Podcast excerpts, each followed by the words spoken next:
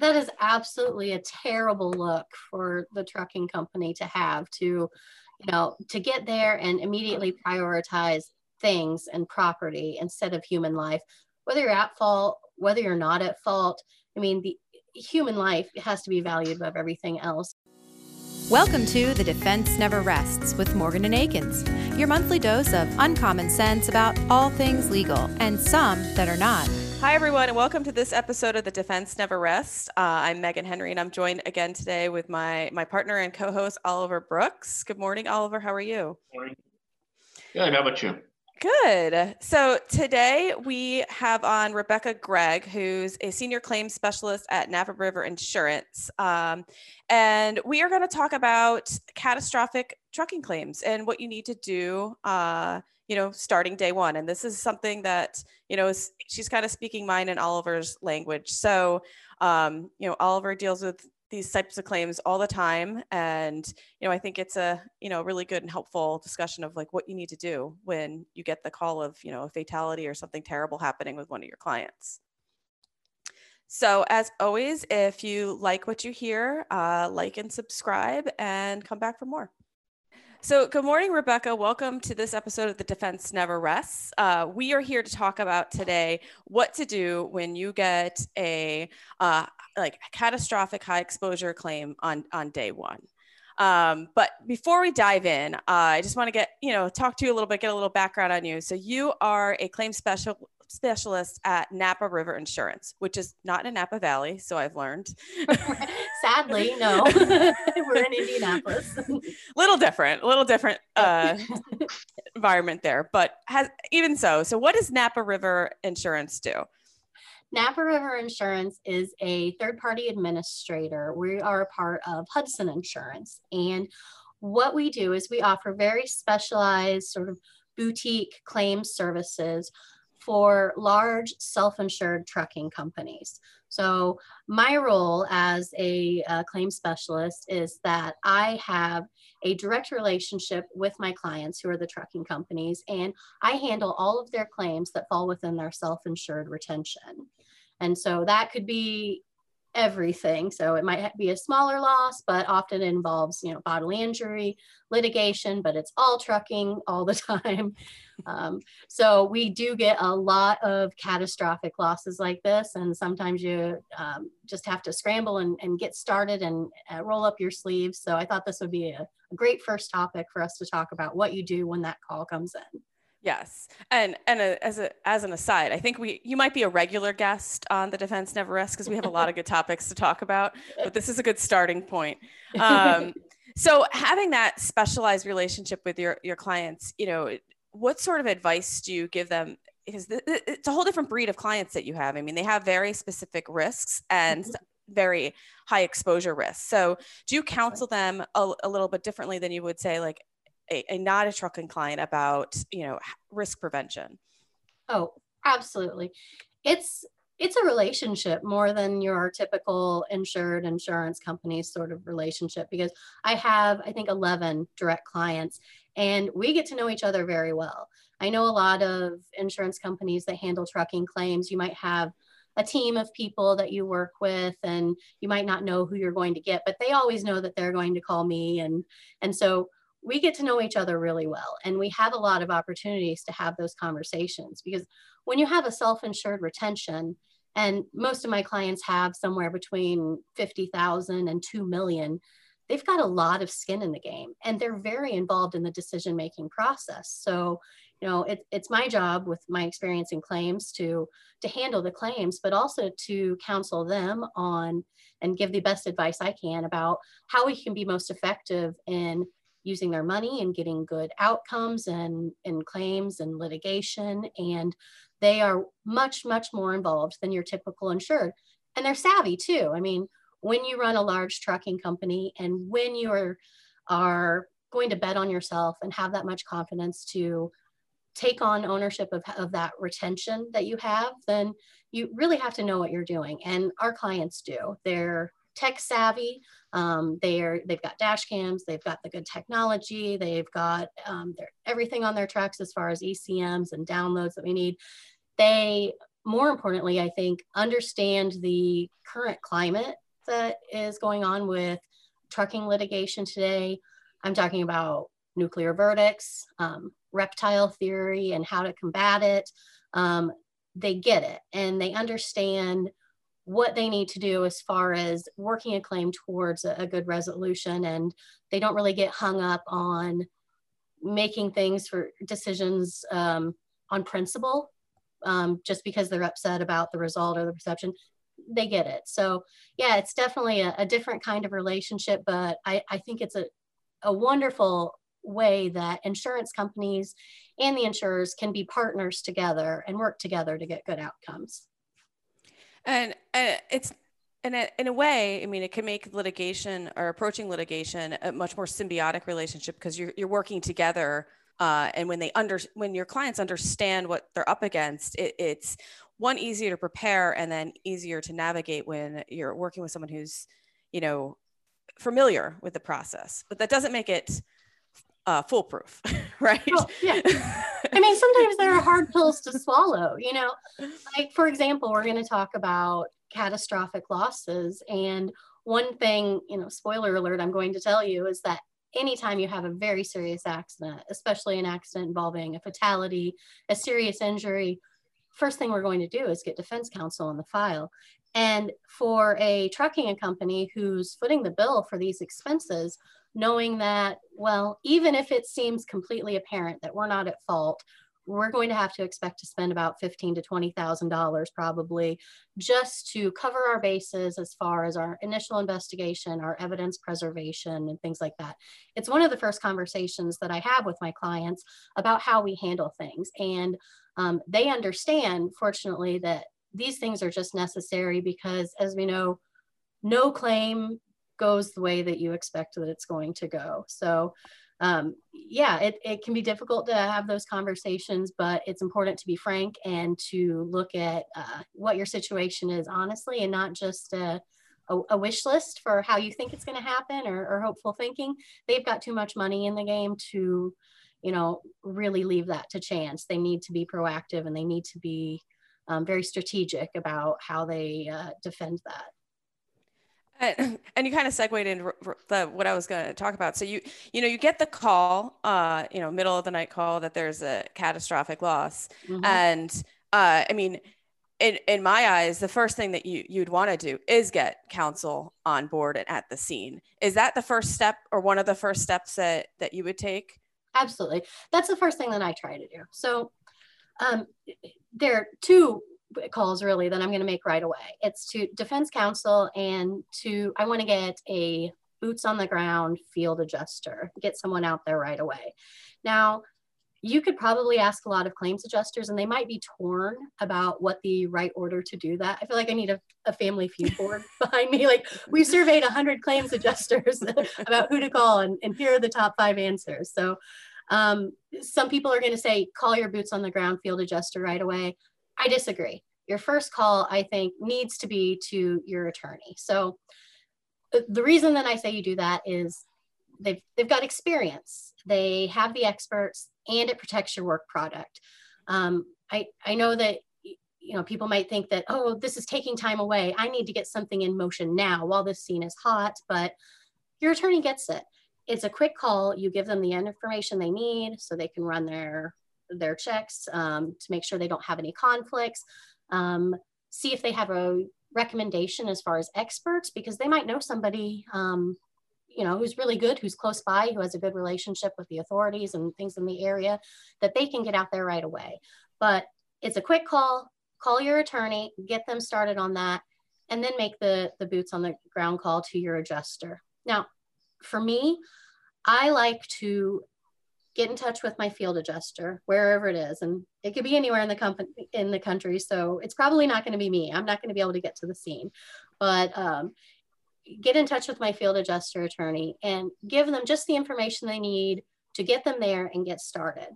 But as far as who's going to be directing this i want to get them in touch with my attorney right away. So that way that we have our defense attorney who is um, sort of guiding this investigative process that they have. Um, now, again, since I handle claims all over the country, um, you know, I want to make sure that I get one, the right attorney for the job. You know, I, I do trucking. So I'm looking for someone who understands transportation and, and trucking claims. Um, fortunately, I've been doing this long enough that I know in most places of the country, I know exactly who I'm going to call. If, if it's in Philly, if it's in Indy, Chicago, Atlanta, Dallas, Louisville, I already, they're on my phone I'm calling them immediately and I know who they are. Um, if it's an unfamiliar area for me, well, you know, I have a lot of peers who are knowledgeable who can give me a recommendation. Um, not to mention a pretty extensive network on, on LinkedIn where I can reach out. There are a lot of people there. So if I need a transportation defense attorney, you know, in Nebraska and South Dakota, and I don't have somebody there, um, it's pretty easy to find one quickly so they can hit the ground running. So for me, yeah, I, and I would agree with you. You got to call us first because yeah. not only because we want we want the work, but um, uh, because we have uh, you know we have already a, a library of uh, of experts that we can we can get that ball rolling immediately. I guess it was going on about 18 months ago. We, we had a situation like that where one of Meghan's clients called uh, Meghan to say we, we just had a, a, a fatal trucking accident um, literally like 20 minutes ago. Um, what what can you do? Meghan was I forget if you were on trial or what the, the case was, but you you called me and I kind of ran with it. I was able to get a um, uh, a well-established expert that I have actually, you know, his name in my phone as well. I just called him. I said, "Hey, man, can you get out there?" He said, "You know, it's it's a six-hour drive for me, but if I leave you know, around midnight, we can be there by first light and we'll, we'll uh, get the scene inspected. And because we got there quick enough, we're able to take, uh, we preserved the, the video of the scene because it happened in a, a parking lot. Mm-hmm. We got uh, six witness statements, uh, some of which were good, some were not so good. um, and uh, we also were able to document uh, what I will call ephemeral type evidence that was on uh, uh, at the scene. And by that, I mean stuff that is biological on the ground. um, uh, it was pretty, pretty gruesome. Uh, and I think that had we waited even a day or two, you know, the, the forces of nature would have just washed all that away. Yep. Um, we had another one where a, a, a truck struck a pedestrian on a country road and killed him.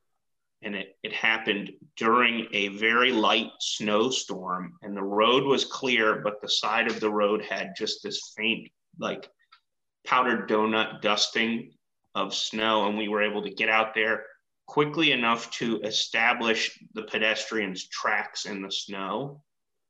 And interestingly, it, they led right to a bar and interestingly, we found out that he had been thrown out for being drunk, and it turned into a dram shop case, not against us. Mm-hmm. So it was a very, uh, very different perspective. Had we been even a couple of hours later, I don't think that evidence would have been there. Well, right. Um, it's so that it, it I was gonna say it's all. Gotta call us. well, it's all about getting getting out there and getting your feet feet on the ground and get your attorney out there early to start controlling the narrative and getting the, the evidence that you need right off the bat and talking to everyone you need at right at the. And it just it it you, you're already starting you know, a 100 feet ahead than if you were to come a day later, two days later, months later. Um, so i mean i think it's really important and you can you can even though your your clients have to spend this money up front that sometimes is a hard pill to swallow. It might always be a hard pill to swallow. The long the long term ramifications of spending that up front can save them so much when you can start you know piecing the puzzle together at you know hour you know hour two so you know um so you know you get you get your attorney and you get your your field adjuster out there. You get your your experts out there. Um, you know and you know we're here to talk about what, what are you tell you know what are you telling young claims adjusters how to handle this? So you, we got step one. What's step two? Well step two i think starts once the investigator gets to the scene. So the first thing that I want my investigator to do is is find the driver and lock him down. Um, find the officer, assist him. We want to be cooperative. We want to show that we have nothing to hide. We want to, um, if we are taking measurements, pictures, things like that, if we have dash cam, we, uh, we want to foster an air of cooperation and, and share this um, with the officers there. One good thing about if your defense attorney has has a person in the area um, that they know that they can send out on the field and get them there while the scene is hot, while things are going on. That's always my goal to get out there as soon as possible. Is often these people are local and the emergency responders might be familiar with them. They've worked with them before. They've built a reputation for transparency. They've built a professional relationship with the emergency responders. Um, and all of that can go a long way into fostering cooperation and sort of shaping um, how this situation is going to play out as far as how we're able to get information from the police, the access that we're going to have to the victims. And it's not just the police that we want them to get in touch with. Obviously, witnesses right away. You want to be able to track down as many as you can. Sometimes they're favorable, as, as Oliver mentioned, sometimes they're not. We still need to know that because later on, you know, after we've you know gotten out there and investigated everything we're going to have to take a good hard look at all of the evidence we gather and get a honest assessment of what our strengths and what our weaknesses is. You know it's, it's not going to be a wish list. It's not going to be what, we want to happen. It, you know we have to pull our heads out of the sand a little bit sometimes and take a, a good honest look and look at the things that might be favorable for us and might be unfavorable for us so we can get to work on working towards the best possible outcome for that. So talk to the witnesses, talk to the tow truck drivers. Um, I want to lock down the vehicles. I want all the information that we have on the vehicles, VIN numbers, license plate numbers. I want to know where they're going. And I want either our field adjuster or if they don't do that, get another appraiser out as soon as possible to do an inspection of all of the vehicles, uh, photos, evaluation, um, and, and we'll be talking with our attorney too about what makes sense as far as downloads. Since I deal in, in tractor trailers, obviously there's a lot more technology than there might be on your average private passenger vehicle. So we'll have a conversation if it makes sense to do an ECM or EDR download, what kind of data we need to pull in, what kind of experts we need to pull in to, to get that information. Um, scene photos um, is also super, super important, not just the vehicles, but like you mentioned, the snow. That's fantastic. Mm-hmm. I've had a lot of pedestrians this year. Uh, I've, I've had a lot of bad ones, a lot of pedestrians. I had a, a similar one. It wasn't a liquor shop, um, it was a casino. And um, so by getting that information soon, um, to the scene and being able to find nearby surveillance videos that tracked the car going from the casino, going the wrong way down the highway, hitting us head on. Now it's turning, you know, it, there wasn't really anything that we could do. We might get we might get dragged into it, but this is uh, now we've got information on the casino that we might not have known before if our field investigator hadn't done that work and hadn't gone canvassing and, and been able to find that video and the other information for us. Um, another one of thing, the things I, I was gonna to sort of add to you know if, if I were to counsel somebody early on is uh, don't value the cargo above the uh, individuals who are involved in this incident. I recently was was uh, sharing a, a beverage with one of my buddies who works on the, the other side of litigation, uh, and he was involved in representing the uh, widow of a, uh, of a of a guy who was killed by a tractor trailer that basically cut his car into multiple pieces. Mm-hmm. And the uh, claims adjuster on the other side for the for the trucking company was so con- concerned about getting the cargo uh, to the big box store because it was two days before Christmas that there was absolutely no it, what all came out was the uh, all of their communications were recorded. There was no communication about is this guy okay? Is he alive? Is he dead? What's going on? It was get the tvs to the you know the i won't say the name of the, the big store but uh, we got to get this. And they, they actually counseled this driver to leave the scene by about a mile unhook his his uh, trailer and then bring the tractor back. And that drove the value of that case so unbelievably high. It went from bad to, oh boy, you know, because um, it's it's it, it, it. I don't know if it's technically punitive, but it has the effect of being punitive. Um, so that's just, I mean, I don't think that happens very often. I think most people have a, you know, something between their two ears to understand that the TVs can wait. Right. Um, that is absolutely a terrible look for the trucking company to have to, you know, to get there and immediately prioritize things and property instead of human life, whether you're at fault, whether you're not at fault.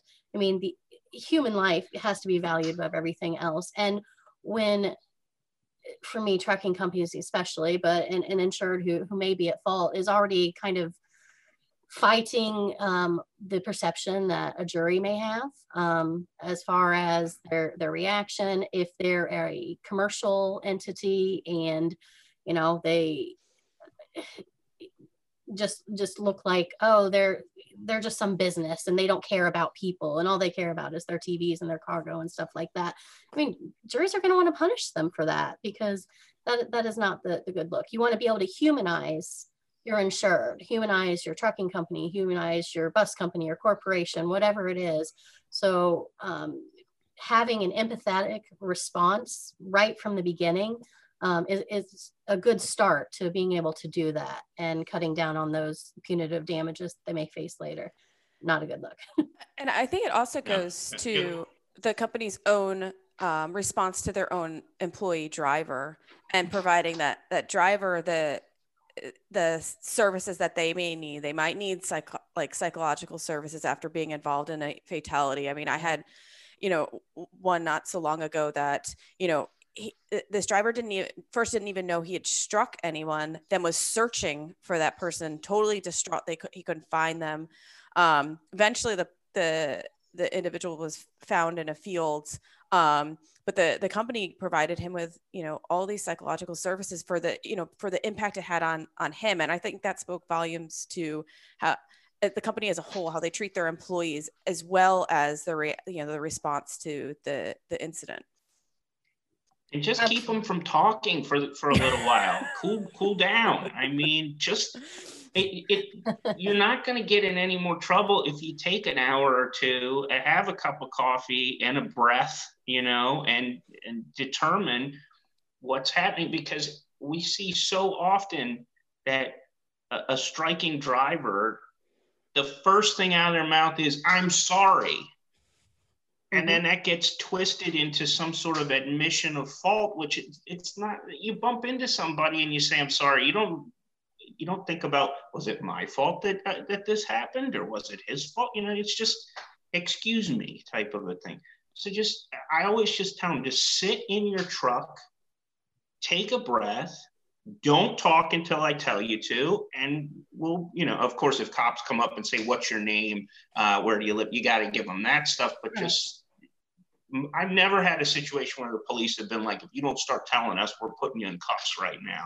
Unless, of course, the guy is, uh, you know, maybe intoxicated or something. That could be a different story. But, um, you know, a quote, a, an honest accident. I've never had a, a situation where starting the narrative, uh, you know, in the, the midst of an adrenaline rush is a great idea.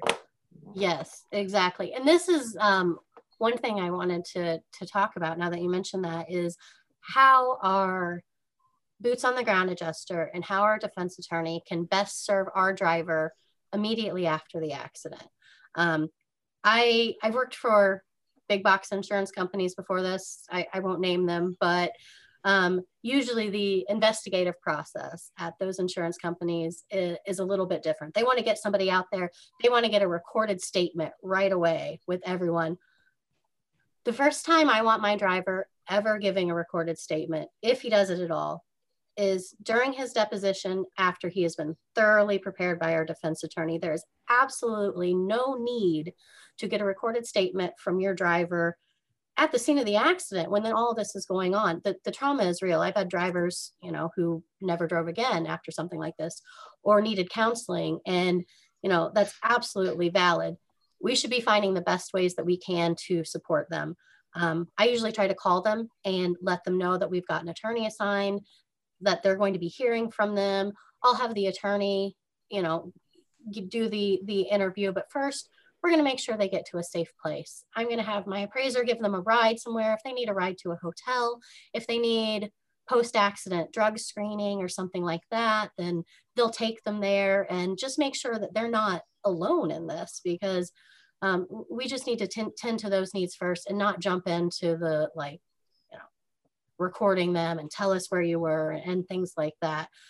We're going to be able to get all of the information we need about what happened from the accident from our scene investigator, from talking with the police, from talking with the witnesses.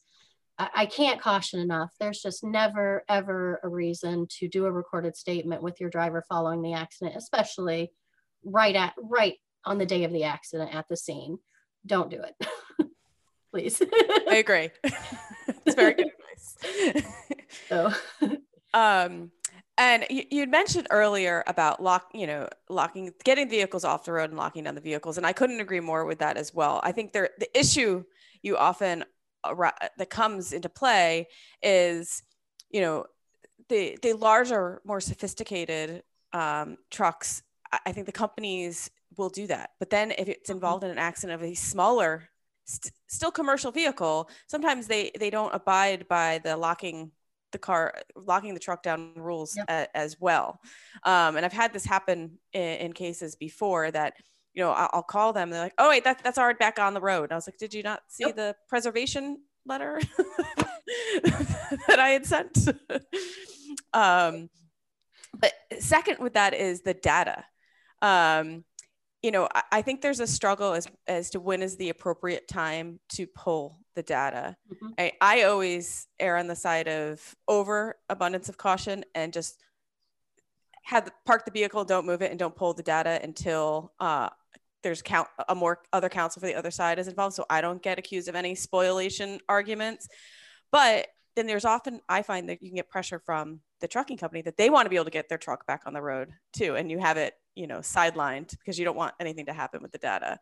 Um, have you run into some of these these issues as well? Oh, yes. Here's the answer. They're not going to like it. We can't move the truck. We can't turn the truck back on. It's going to have to stay there for a while. Um, one thing, one tip I can give claims adjusters um, is have your field adjuster reach out to the tow company and right at the beginning, negotiate some long-term storage. Let your insured know it's necessary we can't turn off the vehicle. We have to make it available for the other side to come and inspect it. We're going to want to do downloads, but uh, you know, if it's a if it's a bad loss, odds are you know 99 times out of 100 you're going to be getting a rep letter from the other side. And then you can very quickly have your defense counsel get in touch with opposing counsel to coordinate these inspections. So they can both be there at the same time. They can observe each other. Nobody can accuse each other of doing anything they're not supposed to be doing. Everything we can make sure that it's within the scope of what we wanted them to do.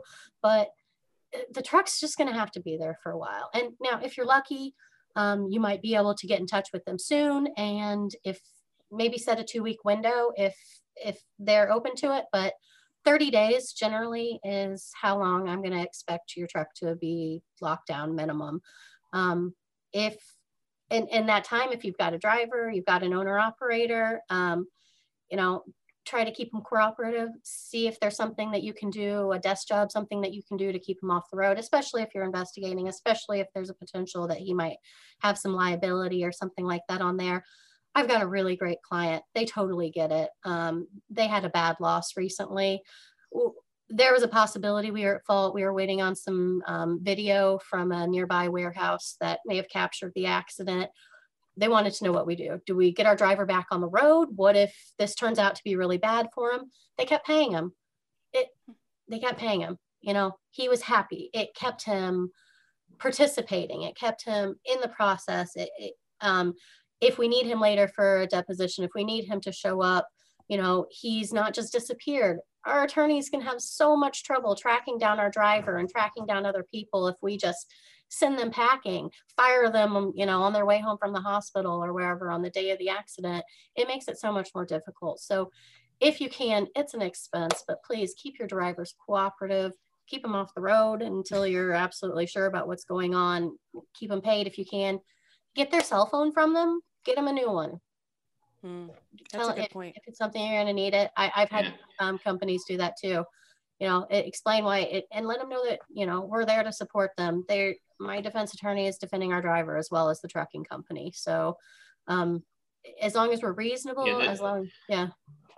Go ahead, Oliver. The, the, the data issue is is dicey, and I we always run into you know not always, but often we have clients who are like, let's download it right now while it's fresh, and I'm like, well, here's here's a, a real world problem. It wasn't in a, a, commercial vehicle; it was in a a passenger vehicle. Um, before I was involved in the case, a download was was uh, undertaken, and there was missing data in there.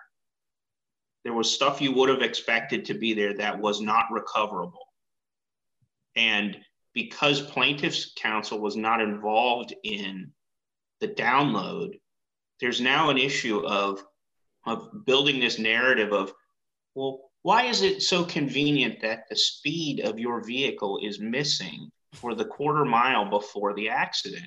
Hmm. Why is it missing whether he applied the brakes or what steering angle was involved? Hmm.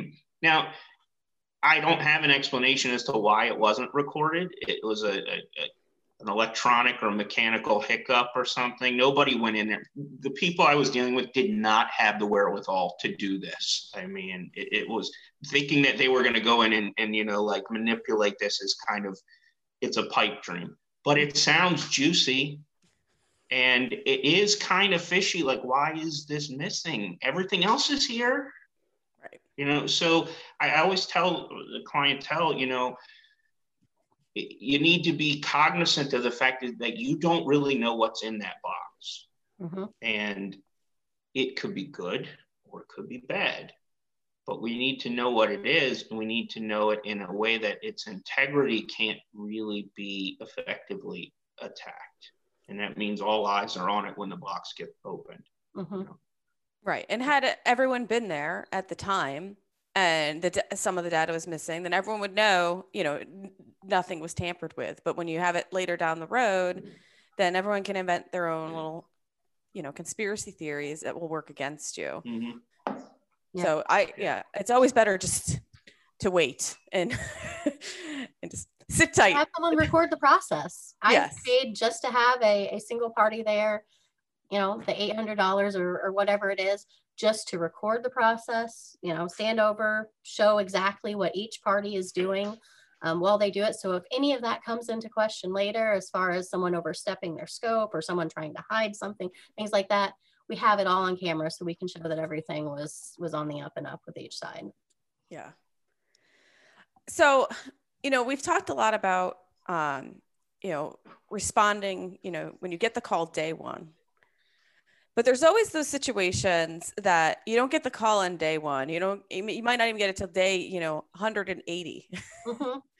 Mm-hmm. does your response change? And uh, yes i think the answer is yes but does your response change when you get the call you know months down the line even a year down the line? Oh yeah. i think your response is come again? Yeah. I don't know if it's come again. It might be a, a little more vulgar than come again but oh yeah. Oh there's there's nothing worse than finding out about a serious accident when your insured gets the suit papers in the mail or right. you know where yeah we were we just were sure or that my driver got this and he never reported it to us or something like that. What a nightmare. I mean i i had that happen earlier this year with a, a fatality and i'm like no one ever told me. So my insurance, we Never have a lot of conversations about calling me as soon as something happens, even if they don't have the details. But sometimes stuff happens and, and they don't uh, know about it right away, or somebody in some terminal somewhere knows it, but they don't think that they need to move it up the line because they make a, a bad judgment call that, oh, we're not at fault or something like that. So, I mean, again, the, the first answer is the same call your attorney Um, and then you really have to uh, look into seeing I mean, obviously the, the scene inspection thing might be gone, but there there are still plenty of other things that you can um, do to, you know, try to try to come back from behind and, um, you know, you can coordinate with the other party, you can reach out to the other carriers, you can check and see if there's surveillance footage available, and you can um, go ahead and reach out to your insured to make sure that they've preserved at least uh, things like our driver DQ file, hours of service, his personnel file, um, truck file, things like that, um, GPS data, data um, things like that, that they may have um, to make sure that we're covering our bases from a preservation standpoint before anything else erodes. But yeah, it's much, it's much more difficult tracking down witnesses, tracking down the driver to get a statement. Um, we, we can only do the best we can. Yeah, and that point too, you've probably if you're more than 30, 45 days out, any sort of surveillance footage is probably out the window. Right. And a lot of times, I mean, that can that can mean everything in a case. If yeah. you it, it, can make and break you. Um, but having it is helpful even if it's bad news. well, yeah, exactly. So I mean, you, you just have to get what you can and then it's time to to sit down and and have that talk um, this honest appraisal of what's going on with this case and, and what do we need to do? You know it if you're hearing about it 180 days later um, well chances are it's probably something that was brought to your attention because it's not good for you. You know you, you've got a suit you've got something that you need to do. So you know do your investigation get as much information as you can and and then you know take a look at it think like the plaintiff attorney is thinking you know what what are they looking at for you on it? And you know maybe you don't think that you you did anything wrong but um, they probably do. So you're going to need to uh, take a look at what evidence they might have in um, on you and and see how you're going to to need to react. In many many many cases you know my advice to my insureds when it's a when it comes to fault or comparative fault is that number one, we need to be reasonable. So we need to start looking at this, look at the things we did right, look at the things we did wrong. If it's if it's our fault, we need to own up to it. Um, you know, that's a strategy that'll come in handy and pay off in the courtroom when it comes to like combating reptile theory. Um, and we're going to have to look at if maybe we are not accepting liability, is there something that we need to be accepting responsibility for? So later on, you know, we can ask if maybe there's something that the other side might need to be accepting responsibility for too. But we definitely want to come off as the the reasonable person uh, in the room when it comes to to handling that. Once we get to the point with negotiating damages. And it's, I'm glad you brought that up because you know a lot of times when you have these these very catastrophic um, incidents, you know, a, there's a lot of negotiation that can happen during the pre-litigation phase that can save save your clients you know money. And and it which is especially important for self-insured clients when you know they're paying from dollar one. Um, you know i always try to you know even if the liability is good or bad if there is an opportunity to resolve it pre-suit um, and save them on defense costs and potential exposure I always think it's worth exploring. I think some people who take the stance like, oh, no, there's not, we don't have enough information. Well, you have plenty of information to at least start the conversation. Maybe you can't resolve it, but it's worth a shot. Yeah, I mean, a- absolutely. And that's, that's one thing that I think it takes some experience and some time for a claims adjuster to get to as far as a litigation management standpoint. Um, when you're new and you're first starting out, it's really easy to just let your attorney call all the shots. And I absolutely value the input from our attorneys, but I also want to make sure that I'm doing right by my clients and I'm doing regular case evaluations, looking in my files and looking for opportunities that we might have to get something resolved early. Um, sometimes it makes sense to go through the discovery process and then reach out to the other side and solicit a demand and see if you can schedule a mediation sometimes there are things that are fishy and you're probably going to want to go ahead and depose the other side and uh, you know maybe get some surveillance on it or something like that. But you know most claims aren't going to go to trial. You have to prepare everyone that it could go to trial um, and make sure that you've done all of the work that you need to do for it to get up to that point. But really, I'm going to be looking at the claim frequently for opportunities that we might have to get it settled, mediation, early facilitation, something like that. Um, most of the time, it's not necessary to go all the way up to, you know, the, the trial and everything like that. So um, just make sure you're looking at what makes the most sense and, um, you know, do we need an IME? Do we not need an IME? Are we definitely at fault? Okay, let's resolve this. you know, right. let's get it settled. Yeah. So I'm I'm a big proponent of uh, prevention as opposed to you know this proactive defensing you know, defense position.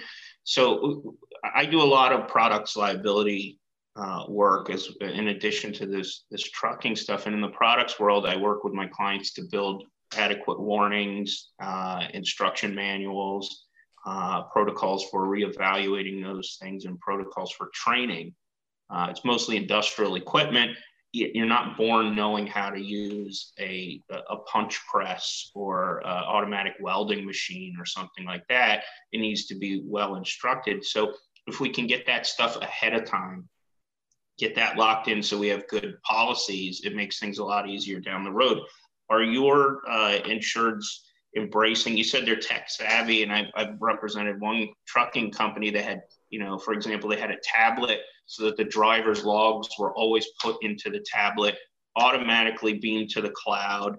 Uh, none of the like the old days where the guy's got a little spiral notebook and writes down, and then mysteriously he forgot to write it down, or the, the notebook got coffee spilled all over it, or it fell in a pile a puddle of diesel fuel, or you know all the, these things. Um, so it's it's clear, it's readily available, and you can you can freeze it in time so that there's no questions later on. Are, are you guys getting into that sort of thing? Absolutely. That is that is such a great point. Um, for me as a claims adjuster, my work begins when I get the first notice of a loss. For my insurers who are trucking companies, their work to prevent catastrophic accidents, to prevent nuclear verdicts, that starts well before they even have an accident. It starts with their company safety policies, their driver training, their the way that they make decisions about retraining drivers, the technology that they have. Oh man, every time I talk to a driver, if he's in Louisiana, get a dash cam, please. And I have, like I mentioned, they are really tech savvy. I've got a great client in California. They've got forward facing dash cams. They've got left rear dash cams, right rear dash cams, dash cams on every single vehicle. Everything is logged automatically. Everything's electronic. So, so they're ready to go. Um, I have a client in Montana with a super, super great training facility. I mean, it's it's like a thing that you get in to mimic a cab and they spend the time to train all their drivers. Not not all trucking companies are taking the time to bring in their drivers and to to train them. Um, i've seen clients that uh, well i've had accidents where haven't i seen that name before? Didn't he have an accident about three months ago? Wait let me look it up oh yeah he had an accident three months ago and then two months before that why is he still working here? So these are things that you know the, a smart trucking company um, is, is going to be looking at. If you've got a problem driver then you know it's just a matter of time before they have a big loss and that's going to come up in discovery and that's not going to be a good look for you when you get in the classroom. So there's absolutely a ton of work that you can do before you even have an accident to prevent an accident and to mitigate damages when something like that does happen and to you know be able to demonstrate that you did all of the right things because that's that's going to be a big difference when it comes to getting it settled. And i, I also think a, a point a point to discuss is you know you have a, a lot of these large um, well-known trucking companies sometimes with the you, you might want to resolve it pre-suit to keep their name out of suit because yes. you don't want bad publicity yes. and you know sometimes that that is just a factor like it or not that's a factor that you have to weigh in mm-hmm. one nice thing about handling claims within the SIR with my client's own money and not tied to another insurance company is if it's if it's a loss that appears to fall within the SIR and they want me to handle it for them, even if it's not necessarily something that's covered by their excess indemnity contract, I can go ahead and handle it for it. So if hypothetically our driver gets out of a car and starts arguing with a young woman and punches her in the face, even though that's not a claim, um, I can handle it for them on their behalf. I can reach out to this person. I can establish it for. I can pay it for the trucking. I can get a, an NDA and a release, and and I can fix it for her and express how deeply sorry we are that it happened, and make sure that that driver's not working for them again, um, because it's a publicity thing, and you you don't want that getting out. Um, just, not just for that loss, but for future losses that you might have. So it's definitely something that they have to be cognizant of, even even if they're not punching people in the face or things like that. But it's definitely a consideration. Their reputation definitely means a lot. Now, we got a little off track from the the first day's notice. So, um, you know, what would be your your next steps after i mean we've talked about you know talking about possible resolution you know get your your attorneys and your adjusters feet on the ground getting the experts out there. Um, you know what are the other pieces that we're missing that you would the advice that you would give to um, another maybe a younger claim specialist how to handle a catastrophic loss you, you know when you get notice of it right away? What are we missing? Um, well there's one thing that I, I wanted to think of and it's um, it's not necessarily related to the injury or the serious part of the accident, but it is a serious expense, especially with with semi trucks. Um, uh, we have a lot of fuel spills. We have if a truck gets knocked over, if there's a lot of damage, we can have very, very, very expensive tow and cleanup bills. And I just wanted to remind any adjusters that those are negotiable. There are a lot of services out there that will work with you to very, very quickly um, reach out to the tow company and negotiate these down. Many of them will accept payment just as far as a percentage of the amount that they save you. And so don't just accept those for face value and pay them. Everything's negotiable. I had someone recently knock $30,000 off of a tow and uh, cleanup bill for me, for my client. Um, so you know that that's a big expense but keep that in mind. Also environmental spills make sure you get an environmental specialist right away if you have a diesel fuel even if the accident's not your fault. If it's your truck it's your responsibility to make sure that it's mitigated and the epa fees for not taking care of that properly are insane thousands of dollars a day in many venues. So make sure that you get an environmental specialist if you feel that you have an environmental issue. Um, and this is going to be somebody different mo in most cases from your field adjuster. So you might have a, a lot of uh, cooks in that kitchen as far as who's working on resolving the claim but that is you got to make sure that if you know if there is a fuel spill that that's being addressed in the right way and that's such a good point because we often like get so focused on you know the the injury portion and you forget about that there's a lot of things on the other side that are not as much of the focus but equally as important that are costs. I mean they're costs for for your your self-insured clients you know that they they're looking at you know paying themselves that we just eh, don't know it always falls to you know don't think about it as much. Yeah. And just like storing a couple years back we had a we had a, a crash not too far from philadelphia where like I want to say like 6,000 gallons of molasses spilled onto the, oh. the highway. And it doesn't sound like it would be a, a terribly hazardous material. It, it, it, if it gets into the, the water supply, uh, the, yep. the fish don't enjoy it very much. So uh, that was like a, a, I think it was a several week cleanup job. Um, so you know, very sticky. It's not mess. always just diesel fuel and and you know hazardous materials that, that are traditionally thought of as hazardous. I mean, um, any almost anything out of place can be uh, costly. You know. Yeah, I had a big truck of molten aluminum once that went off an overpass and just went everywhere. So that that that was actually the one. Was there video of that? Because I'd like to have seen the, the video oh, of a truckload of molten aluminum. yes, there was. Fortunately, more and more videos. Fortunately, I mean, sometimes it's good, sometimes it's bad when you're the one who's watching it, you know, all the time. Because I, have had a, it's it's been a rough year for head-on collisions and, and suicides and pedestrian losses and things like that. But you know, it's good to have, even if you have to watch it, it's it's a good thing to have it documented and prove that we did everything that we could to avoid it in, in many of those cases. Yeah, and I, I think I mean that is, you know, I think if we were to talk about the best piece of advice you could give um, your clients is, I, I, I mean, in my eyes, it'd be tools to risk prevention mm-hmm. is number one, and we get that on the ground first, and then we'll deal with the, you know, when you get the claims that come in, that's step two. But que- step one is you have to advise and counsel your clients on how to prevent and um, prepare for risk. So then step two is a little bit uh, easier to, you know, take on. yeah, absolutely.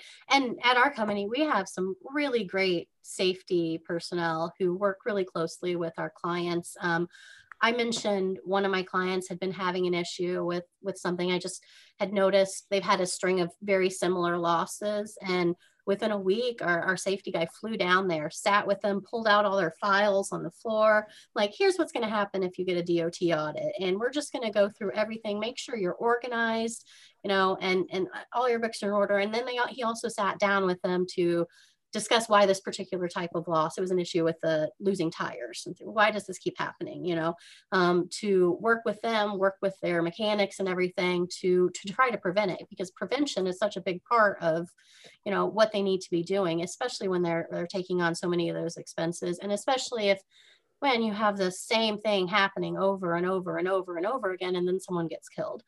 Oh, yeah, that's a problem. Yeah. I mean, if, if, I mean, it's a problem if you keep having tire issues and then, you know, someone gets killed from a, you know, a tire tread flying off of a semi and you have records that you don't, you know, inspect them and switch them out very often.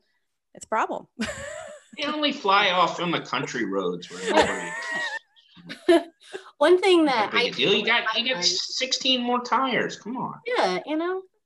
Yeah, it happens. um, looking at trends is one thing that I do with my clients. So um, I'll do pretty regular claim reviews, and it, it depends. Sometimes we do it monthly, sometimes quarterly, but um, we I keep track of kind of what category each kind of claim falls in. Is this a rear end collision? Is this a situation where we were changing lanes and it was a side swipe accident? Is a tire malfunction? Things like that. And we'll break it down by their terminals and try to identify which terminals are having the the biggest issues. I'm like, oh, your Lexington or whatever terminal sure does seem to be having a lot of, you know, lane change side swipes where they're just are hitting people in their blind spot. So this is a training opportunity. This is something for you to get with your drivers and talk about um, making sure that they're handling these correctly.